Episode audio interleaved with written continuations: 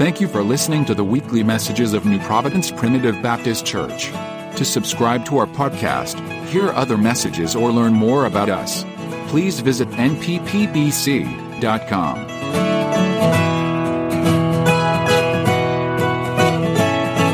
thankful for the opportunity to be here tonight. Thankful for what I've already felt here tonight, just for the presence of the Lord. Uh, I desire your prayers tonight. I don't really know how we're going to go. The Lord's laid something on my heart.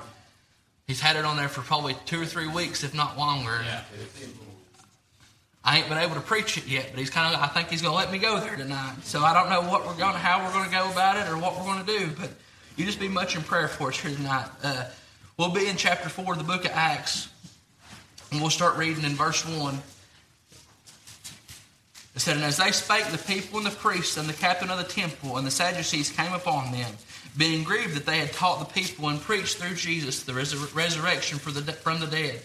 And they laid hands on them and put them in hold, and the next and put them in hold. And the next day, for it was now eventide, howbeit many of them were heard of the word believed, and the number of the men were about, were about five thousand.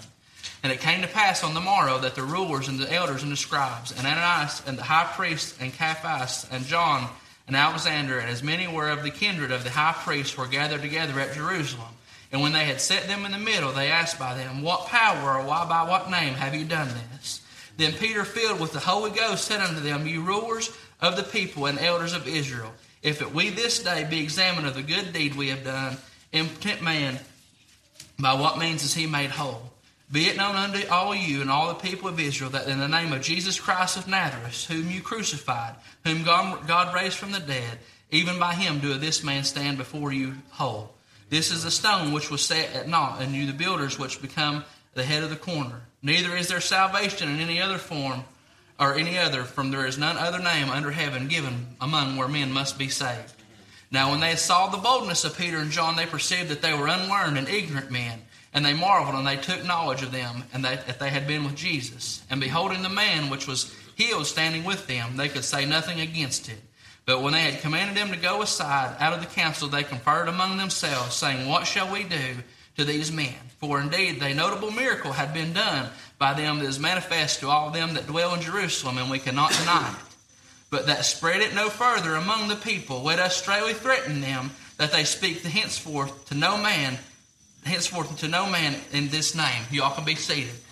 And the Lord kind of showed me this, and it's just kind of funny the way that He kind of showed me all this. You know, we're looking at a at a community, at a country nowadays that don't that you can you can talk about God, you can talk about church, but you get into mentioning Jesus, and you get into talking about in the power and in the blood and in the name of Jesus Christ. People get a little get a little uptight, they get a little shaky. So these men here seen that. These men seen that the miracles that you can go back in chapter two and look at the things that was done. You can go back in chapter three and see the things that had already been done. You where the lame man was healed that they spoke about here. The lame man was healed, and they seen those things that was already done. So they knew that there was something going on with these men. They knew that these men had come and they were speaking in Jesus' name, and they didn't like that.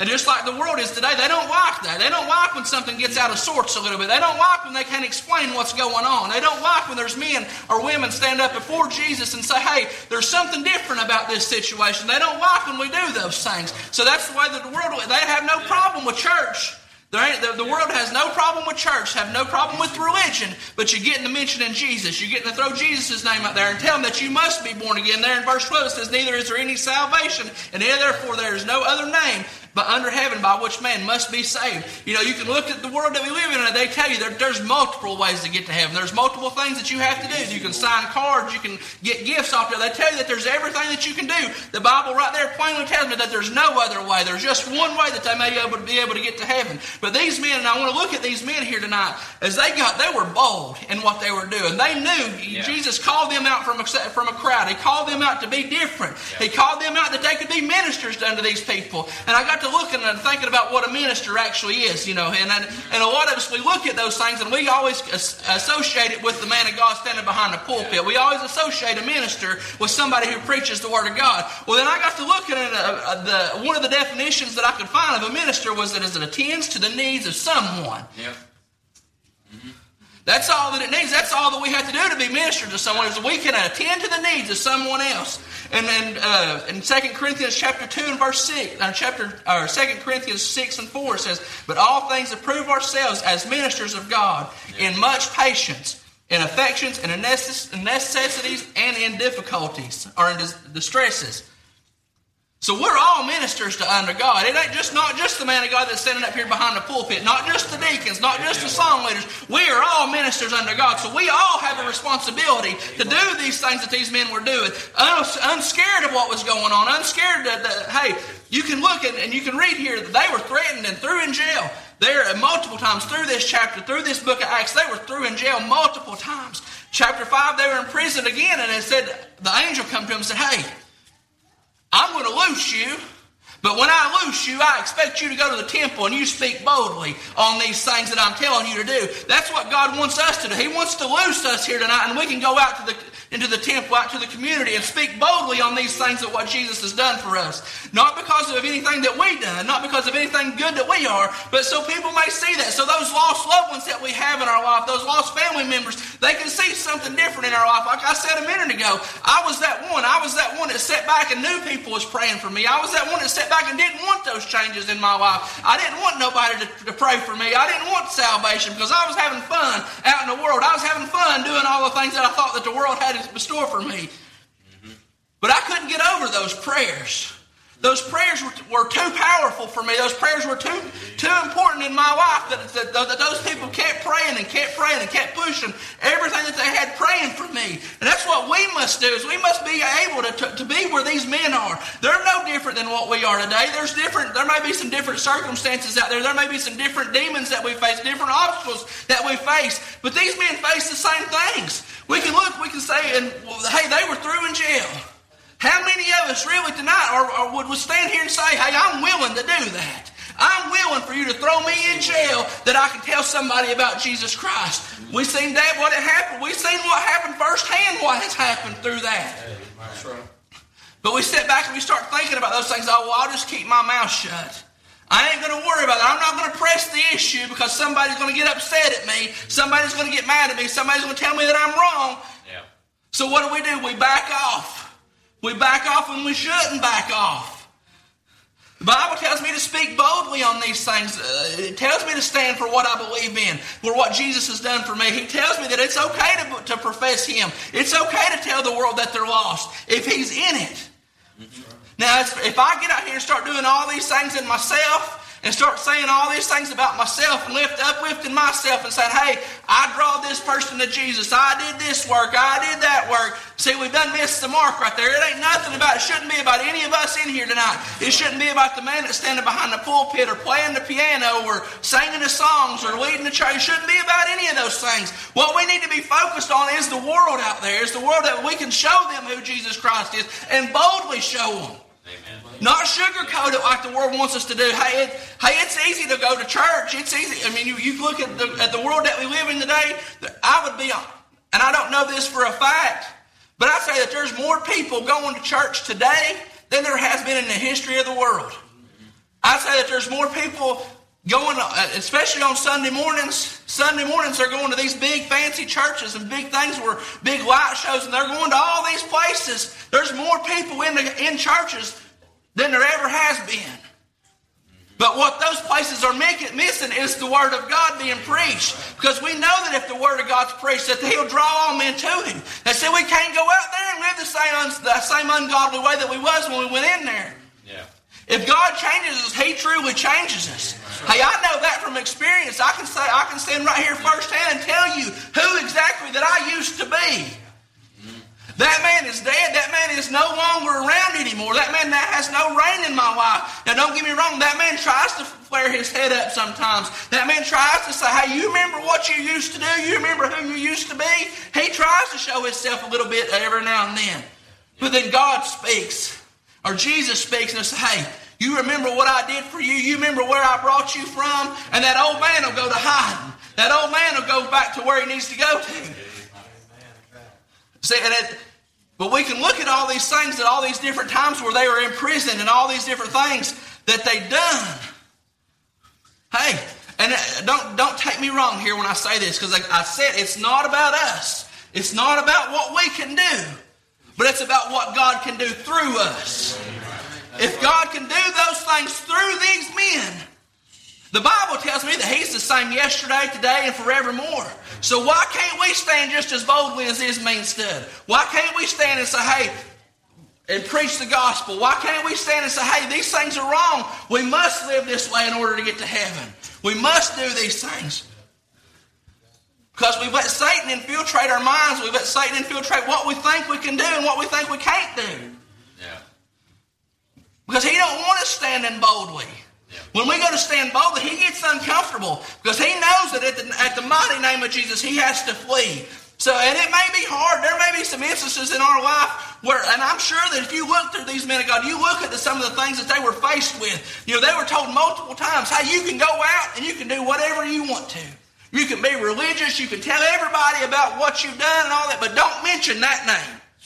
Don't mention that name because you get people in an uproar. You get people worried. You get people concerned about their flesh, about their soul. If you start mentioning the name of Jesus, people start getting concerned.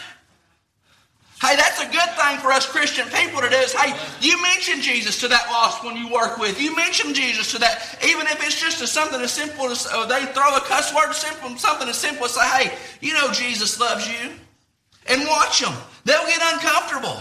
Yeah. Because they know that there's power in that. See, Satan's done got them. He knows, but that but they know that there's power in that name. So if he can bound us down and keep that name out of our mouth and keep that name put down and not let us speak that name, he's done his job. But if I'll boldly stand and preach the name of Jesus, whether it's preaching, whether it's teaching, whether it's singing, or whatever we need to do, if we will boldly do it for Jesus Christ, we can see the effects of these men right here. And I'm not saying that it may be something that we never see here physically as a church. It may be something that goes out through the, the YouTube messages. It may be something that somebody by word of mouth tells somebody about. We don't know the true effects of what happened here. You know, they give us numbers here in the Bible of, of 3,000 and 5,000 people that were saved. But can you imagine how many of those 3,000 and 5,000 people that were saved, so you got 8,000 people, went and told somebody about what happened to them?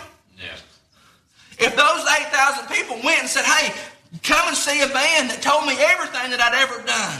Come see a man that knew, that, that, that, forgave me from everything that I ever done, that washed me clean, give me a new wife, give me a new, a new purpose. Come see this man. It's hard telling to see how far that it actually trickled down. How far that those 8,000 people really, truly had reached. You can read on through here. There's different, many, many different Yeah. examples Yeah. of God's people being persecuted. So to me, that tells me that, hey, I probably ain't doing enough right now. Yeah. You say, well, what, what do you mean there? Yeah. Why? why- You want to be persecuted? No. I'll be honest with you. I don't want to be persecuted. I don't want to be. uh, They don't. None of us want to be made fun of or mocked or put down. Yeah. But these men didn't care. So that tells me that I probably care a little bit about what the world tells me. Because I've got a lot of people that, that I work with, a lot of people that I come in contact with every day that they'll talk to me. They're fine with me as long as I don't go getting Jesus on them. As long as I don't start mentioning, if I start mentioning those things, they turn their back real quick. They're ready to walk away. And what do I do? A lot of times I'm guilty in saying that. What do I do? I'll just shut my mouth and go back to work. Yeah. I'm guilty in that. I'll be the first one to admit to you, I'm guilty in that. Mm-hmm. But I can read these stories right here and I know what I ought to do. I know how I ought to stand. I know what I ought to say. And again, I'm not telling you to go out to the world, to, to your workplaces, and tell everybody that you work with that they're lost, dying, and headed for hell. That's not what I'm telling you. I'm telling you, you listen to God. You listen to tell Him what He tells you to tell Him. He'll open a door. If they've got somebody in your path, somebody that you've been praying for, somebody that's on your mind about something, He'll direct you in that. Yeah. You know, I found him faithful in all those things. Almost every time I ask him, Lord, put somebody in my path today. He will. But I had to be willing to do my part to do that. And I've been in this the opposite side of that. I've asked for it. Lord, put me somebody in my path. And they walk, and then I, here it'll go, and then here I uh, back it up. Backing up on what I just asked God to do for me. Yeah. Shame on me. Shame on me for the things for not standing bold. Shame on me for being concerned about what the world thinks about me. Shame on me for letting my thoughts and my opinions and others' thoughts and others' opinions control what Jesus would have me to do. You can look on, on over here. You can keep reading through all these things. Let me. I want to read you one more story if I can find it here. And it's again, it's very familiar scripture. It's chapter twenty or chapter sixteen of the book of Acts. Verse 25, and it said, At midnight, Paul and Silas prayed and sang praises unto God. See, they had done again been threw in jail for what they were doing. They had done been told, hey, stop this. Stop this. And that's all that they had had to do. All they had had to do was just stop. Yep. And they'd have left them alone. They wouldn't have cared what they were doing if they'd have stopped preaching Jesus Christ. They'd have just left them alone and let them go about their business. But they didn't. They didn't care what the world said. They didn't care what the world threw at them. They didn't care. You can even go back before. You can even go back and look at another man called Stephen. What did he tell them? He got right down in their business. He told them exactly where they were living, exactly who they were, exactly what sinners they were, and what they do to him. He cut them so bad with the word of God that they stoned him to death. They didn't like it. They stoned him to death and laid their clothes, laid his clothes at a man named Saul's feet that thought he was a religious man. He thought he knew the law. He thought that he knew what he was doing was okay. Wasn't he in for a surprise? Yeah. Then we go and we read this here. It says, In that midnight, Paul and Silas prayed and sang praises unto God, and the prisoners heard them. See, they, they, were, they were happy in the state that they were in. They were happy sitting in that cell. They were happy being persecuted by, for Jesus Christ. Are we? Am I? No, a lot of times I'm not. A lot of times I'm not happy when people start persecuting me. I'm not happy when people start talking about me. I'm not happy when people say, hey, would you look at this guy? He's all the time reading his Bible. He's all the time telling me about Jesus. Sometimes we get concerned about those things. So then in turn, that will shut our mouth. And we won't say nothing else because we're concerned about what's going on in the world. We're not content to be in persecution. Jesus told me in the Bible that, hey, they hated me first, they're going to hate you just as well. And again, I, that's not what, don't take me wrong here tonight. I'm not telling you to go out and make everybody hate you. That's not what, that's not what I'm trying to get across here tonight. But what I'm trying to get across here is, is are we doing enough? Are we doing enough that the world can see who Jesus is through us? Again, and I, and I can't look at nobody else but myself. Because I see the persecution that I face, and it ain't very much. It ain't very hard for me to go to work on, on, the, ne- on the next day. It ain't very hard for me to come home. It ain't very hard for me to go to the grocery store. It ain't very hard for me to do those things. Yeah. Again, you're saying, well, preacher, you, you want me to just be absolutely uncomfortable? That's not necessarily what I'm saying, but yes, in a roundabout way. If you're working for God and He's telling you to do things, there's been many times in my life that I've been uncomfortable. Yeah. I've had to get uncomfortable to let Him use me, to let Him move into my into my life. I've had to get uncomfortable sometimes.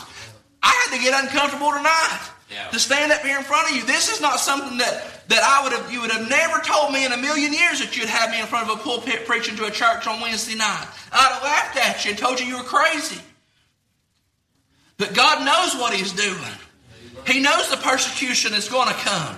But in all of that, we need to find joy. We need to find peace in those troubles and those tribulations. Because if we're lifting Him up, we're out, you know, and I believe that with all of my heart, that the only reason that I'm left here is to help draw somebody to God. Amen. And then you can't convince me otherwise. Because if He had saved me for nothing else, the day that He saved me, He'd have called me out. Amen. He'd have, I'd have fell over on the altar. I'd have never made it up off the altar. But He didn't do that. Yeah. Because he told me to go out to the highways and the hedges and compel those that are lost. Tell them to come in. Tell them about Jesus. Get uncomfortable for me. If we'll get uncomfortable for him, hey, he's going to be there in the struggles. He's going to be there in the trials. And I, I, we're going to read this here in just a second. But through all those things that they went through, you never heard them murmur. You never heard them complain. You never heard them say, God, why'd you throw me into jail? Why did you have Stephen die? Stephen, he, the moment that they were stoning him, he was looking up and saying, Forgive them. Think of that. I seen this thing one time that said, The very person, the last person that probably saw Stephen was Paul. Or Saul, we'll say Saul, in the state that he was in, was probably one of the last people that saw Stephen before he left here. And I believe that when when Saul passed on, went to heaven, I believe Stephen was one of the first ones there to greet him. Say why? Because he preached to him. He told him about Jesus. He got him uncomfortable in his sins. He got him uncomfortable in the things. Because if he wasn't uncomfortable, they wouldn't have killed him. Yeah. He wouldn't have had those marching orders to say, hey, you take these Christian people that are standing up and you kill them, you put them in jail, you do whatever you need to do to them to shut them up. See, so he was already uncomfortable in those things. It said in verse 26, and it said, and suddenly there was a great earthquake, so the, so the foundations of the prison were shaken, and immediately all the doors were open, and everyone's bands were loosed. See that? But here, they didn't just run out. The doors were, were open. They sat there. They sat there a minute. They, you know, I, there may be some that just flee and say, hey, these doors are open. I'm out of here. See, but Paul and Silas knew that they were there for a mission. They were there for a reason. They were there to, to help somebody to get to know Jesus. And said, and the keeper of the prison, awaking out of his sleep and seeing that the prison doors were open, he drew out his own and would have, own sword and would have killed himself, supposing that the prisoners had been fled. See, he knew what was about to happen to him. He knew, hey, I done let these men go that have been causing trouble all throughout the region. They've been preaching Jesus. They've been causing all kinds of trouble, and they're gone. Yeah.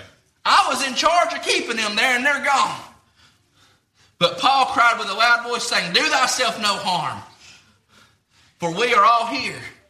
See, I believe that jailer started thinking right there. So, well, man, these doors are all open. Why are you still here? You had free reign to leave. You had free reign to get out of here, and nobody would have known it. Nobody would have knew that you was gone till I woke up.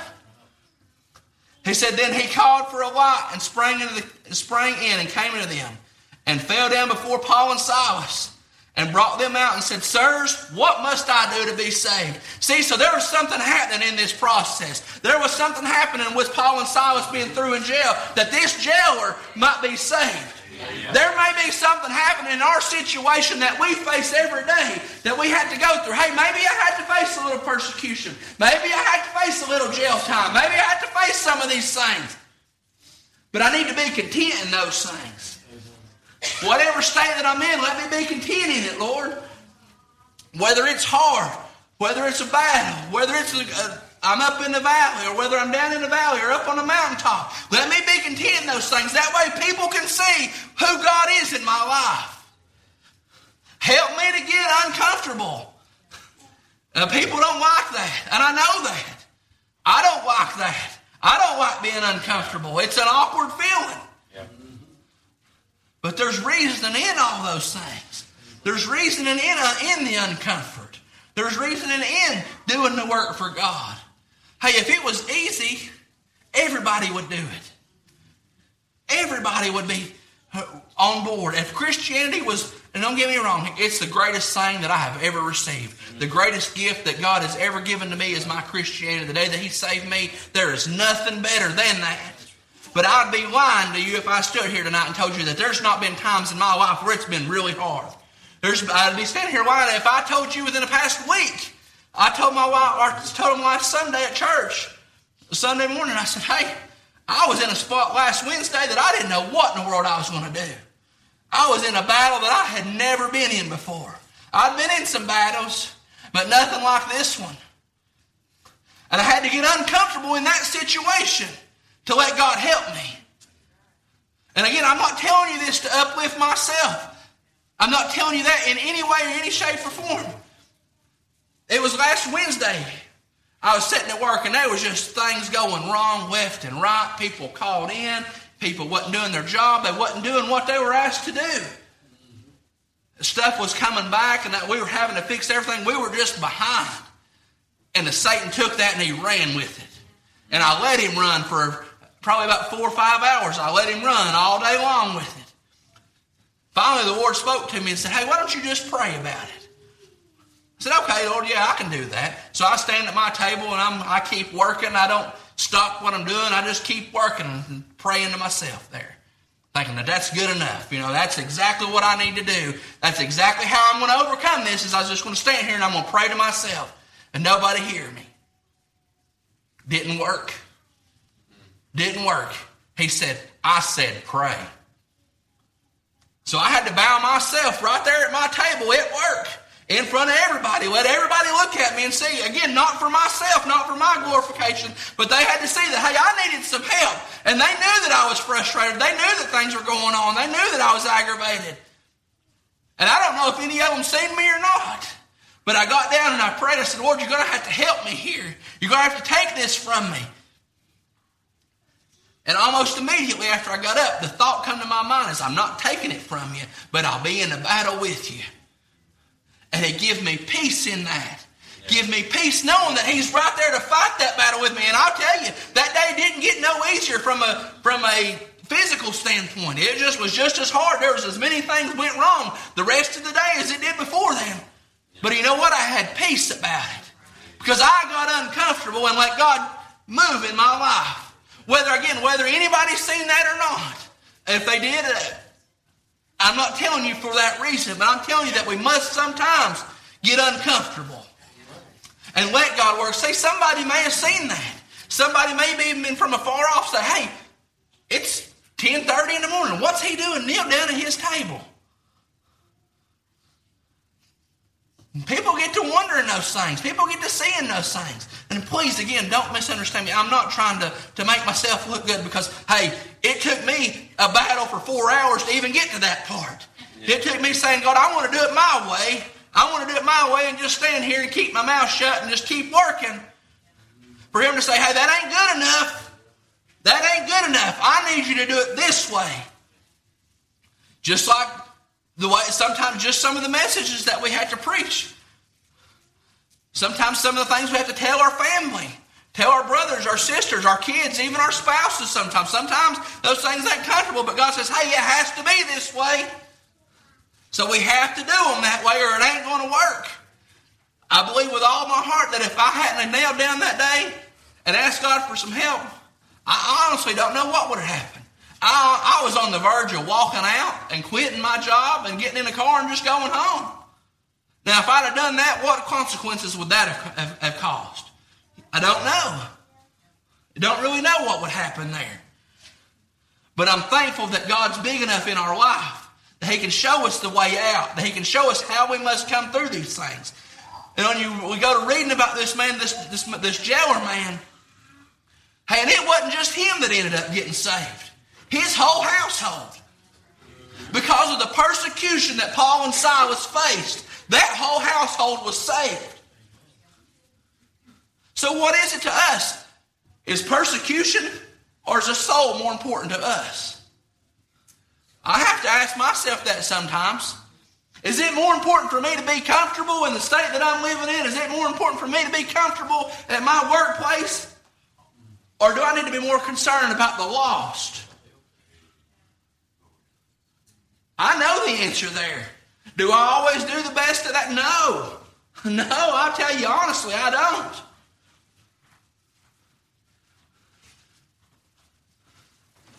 But God will take care of those things. God will put us in a place where He'd have us to be. God will make, make a way out of these troubles and out of these trials for us.